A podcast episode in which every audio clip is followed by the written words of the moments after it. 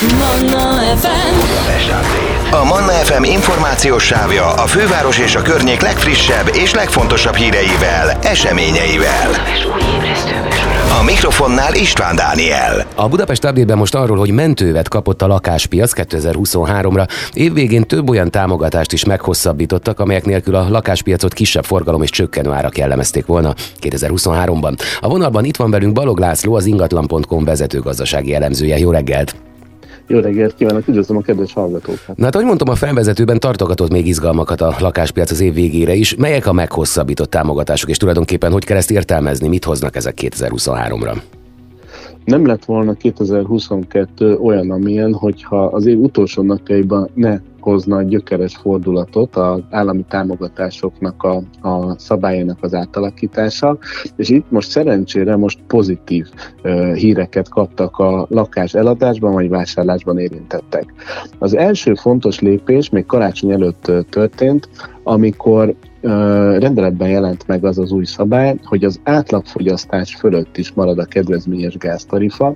Ez nem csak a havi rezsiszámlák miatt lesz érdekes 2023-ban, hanem a lakáspiaci árak alakulása szempontjából is, mert még 2022 őszétől kezdve egyre nagyobb volt a félelem a legtöbb ingatlan tulajdonos részéről, hogy hogyan fogják tudni kigazdálkodni a nagyobb alapterületű, kevés energia hatékony esetében a számlát, ez akár ö, több százezer, vagy akár több millió forintos egy extra kiadással járt volna együtt a, a fűtési szezonban, Viszont azzal, hogy az átlagfogyasztás fölött is kedvezményes áron lehet a gázt vételezni, ez vélhetőleg a kényszereladások vagy a kényszerköltözések számát is lecsökkenti a lakáspiacon, ami abból a szempontból hát jó vagy rossz hír, hogy kevesebb az adásvétel, ez mindenkinek nézőpont kérdése, de abban szóval mindenképpen jó hír, hogyha valaki nem az eladás kényszer, nem kényszer alatt adja el az ingatlanát, mert nem akarja kifizetni a magasabb rezsiköltséget,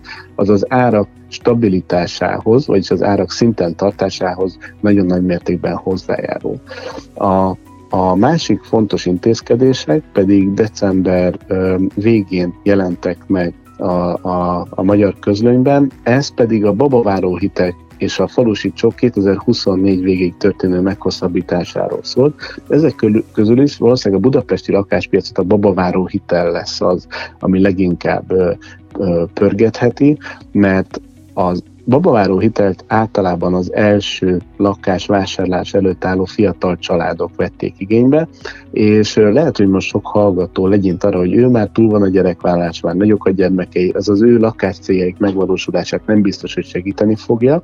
Igen ám, de azt hozzá kell tenni, hogy Magyarországon 10 emberből 9 saját tulajdonú ingatlanban lakik. Tehát, hogyha én el szeretném adni a lakásomat, akkor az én vevőmnek nagyon nagy valószínűséggel neki is el kell adni a, a meglévő otthonát, és ennek a láncolatnak a végén általában az első lakás vásárlás előtt állók vannak, akiknek nagyon nagy segítséget nyújtott a babaváró támogatás, mert hogyha hitelből is kell venniük az ingatlant, a babavárót az önrész formájában is el tudják számolni, és ez nagyon nagy mértékben segítheti az ő piacon maradásukat. A, a, leegyszerűsítve a, a folyamatot, egy babaváró hiteligénylése akár 4-5 adásvételt is létrehozhat az ingatlan piacon 2023-ban. Hmm. És mi a helyzet a falusi csokkal? A falusi csok 2024 végéig igényelhető, pont úgy, mint azok a, az építkezésbe vágó, ö, vágók számára ö, érvényes áfa visszatérítési lehetőség, ami maximum 5 millió forint értékben tesz lehetővé áfa visszaigénylést, ezt egyébként a budapestiek is tudják igényelni. Ö, tehát ez a két intézkedés 2024 végéig meghosszabbodott. A falusi csoknak az lehet az előnye, mert ahogy aki Budapestről, például Pest megyébe költözne, egy kisebb településre, ahol falusi csokot is lehet igényelni, ennek a lehetőségnek a meghosszabbítása, ez megtarthatja azoknak a kis településeknek az ingatlan árait, ahol ezt a nagyobb összegű támogatást igénybe lehet venni, mert itt ö, relatíve nagyobb lehet az érdeklődés, mint azokon a, azokon a településeken, ahol nem lehet ilyen extra támogatást igénybe venni.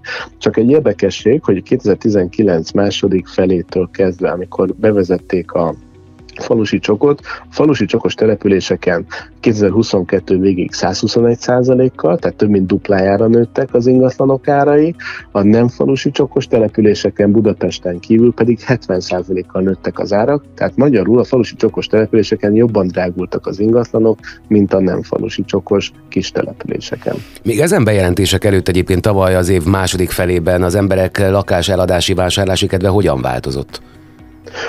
Nagyon gyökeres változás ment végbe, ami leginkább a gazdasági bizonytalanságból adódó félelmekre vezethető vissza.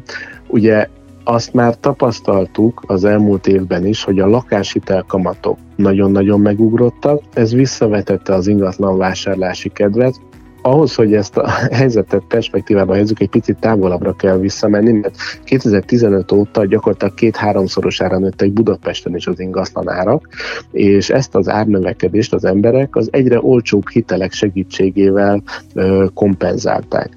Viszont 2022-ben nagyon nagy mértékben kezdtek nőni a hitelkamatok, ezáltal megnőttek a felvevendő hitelek törlesztő részletei is, és ez visszavetett a nagyon nagy mértékben a lakásvásárlási kedvet, mert ilyen bizonytalan gazdasági környezetben nagyon kevesen vágnak bele jó szívvel egy több tízmillió forintos ingatlan megvásárlásába, akár 10-20-30 éves elköteleződéssel sel egy bank vagy egy hitel irányába.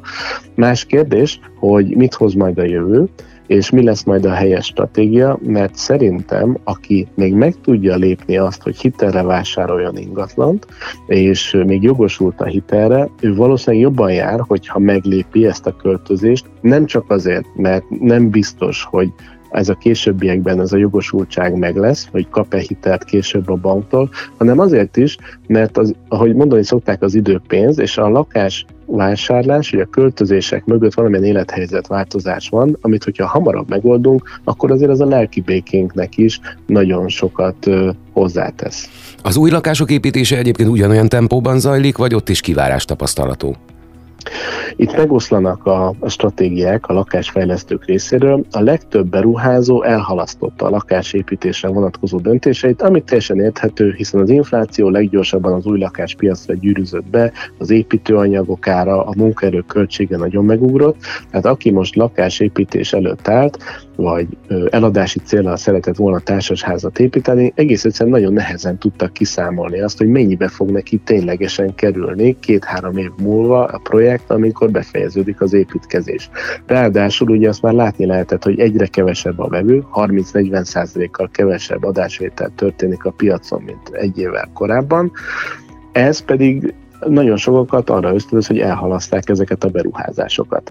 Vannak viszont olyan építetők is, akik inkább előre menekülnek, ők nem is olyan tudnak más tenni, ezek főleg a nagyobb beruházók, akiknek nagyon komoly eszközparkjuk van, megvan a szakembergárda, akit alkalmaznak, vagy állandóan megbíznak, és hogyha ezek kihasználatlanul üresen állnak, akkor ez konkrétan veszteséget okoz a számukra, arról nem is beszélve, hogy ha megmarad a kellő számú új lakás a kínálatban, azokra nagy valószínűséggel, bár a kevesebb vevő közül, de lesz, aki lecsap, mert az új lakások nagyon népszerűek lehetnek, főleg a megváltozott energetikai ö, ö, helyzet kapcsán, hiszen az új lakások sokkal energiahatékonyabbak, mint egy 30-40 évvel ezelőtt épült használt lakás. Akkor ezek a típusok most a legkelendőbbek, vagy melyek a, azok a típusú lakások, amit most a leginkább keresnek Budapesten, ha keresnek?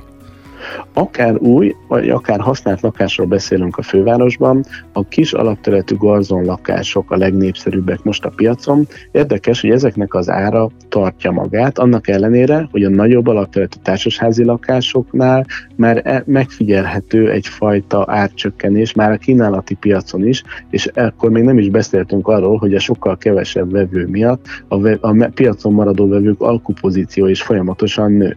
Tehát arra lehet számítani, hogy aki kisebb garzonlakást szeretne eladni, az valószínűleg továbbra is jó áron tudja ezeket értékesíteni, a nagyobb alapterületű ingatlanoknál pedig akár 10-20%-os áreséssel is lehet számolni 2023-ban.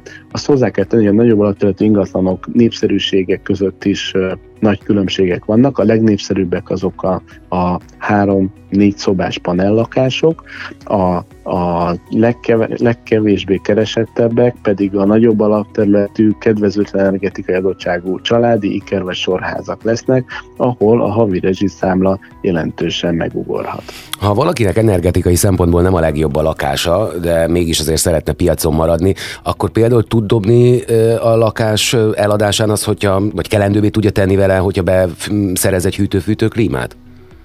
Abszolút, ez egy, ez egy nagyon hatékony stratégia lehet. Ennek nem csak a, a klímaszakemberek örülhetnek, akiknek a nyár után most már az egész év egy állandó szezonná alakult át, hanem az ingatlan tulajdonosok is sokat nyerhetnek ezzel, mert az elektromos árammal történő fűtés, főleg, hogyha egy inverteres klímáról beszélünk, ahol 1 kilowattnyi áramfelvétellel akár 3-4 kilowattnyi e, e, e, hőt lehet megtermelni, vagy energiát lehet megtermelni, ez, ez sokkal kifizetődőbbé teszi ezeket a beruházásokat, és hogyha ha ilyenben gondolkodik valaki, akkor sokkal olcsóbban kijön, mint hogyha a komplet fűtési rendszerét szeretné ö, lecserélni, vagy átalakítani. Tehát ebből a szempontból ez nem csak a komfortfokozatnak, hanem a pénztárcának is egy előnyös megoldás, és nem mellesleg az ingatlan értékéhez is nagy mértékben hozzájárul, vagy akár azzal, hogy tartja az értékét az ingatlan, vagy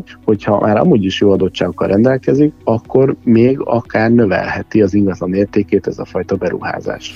László, nagyon szépen köszönöm, megint szuper hasznosak voltak az információk, hát forrong az ingatlan piac is, majd nyilvánvalóan mi is reagálunk és beszélünk még, hogyha lesz valami új fejlemény. Nagyon szépen köszönöm. Köszönöm szépen.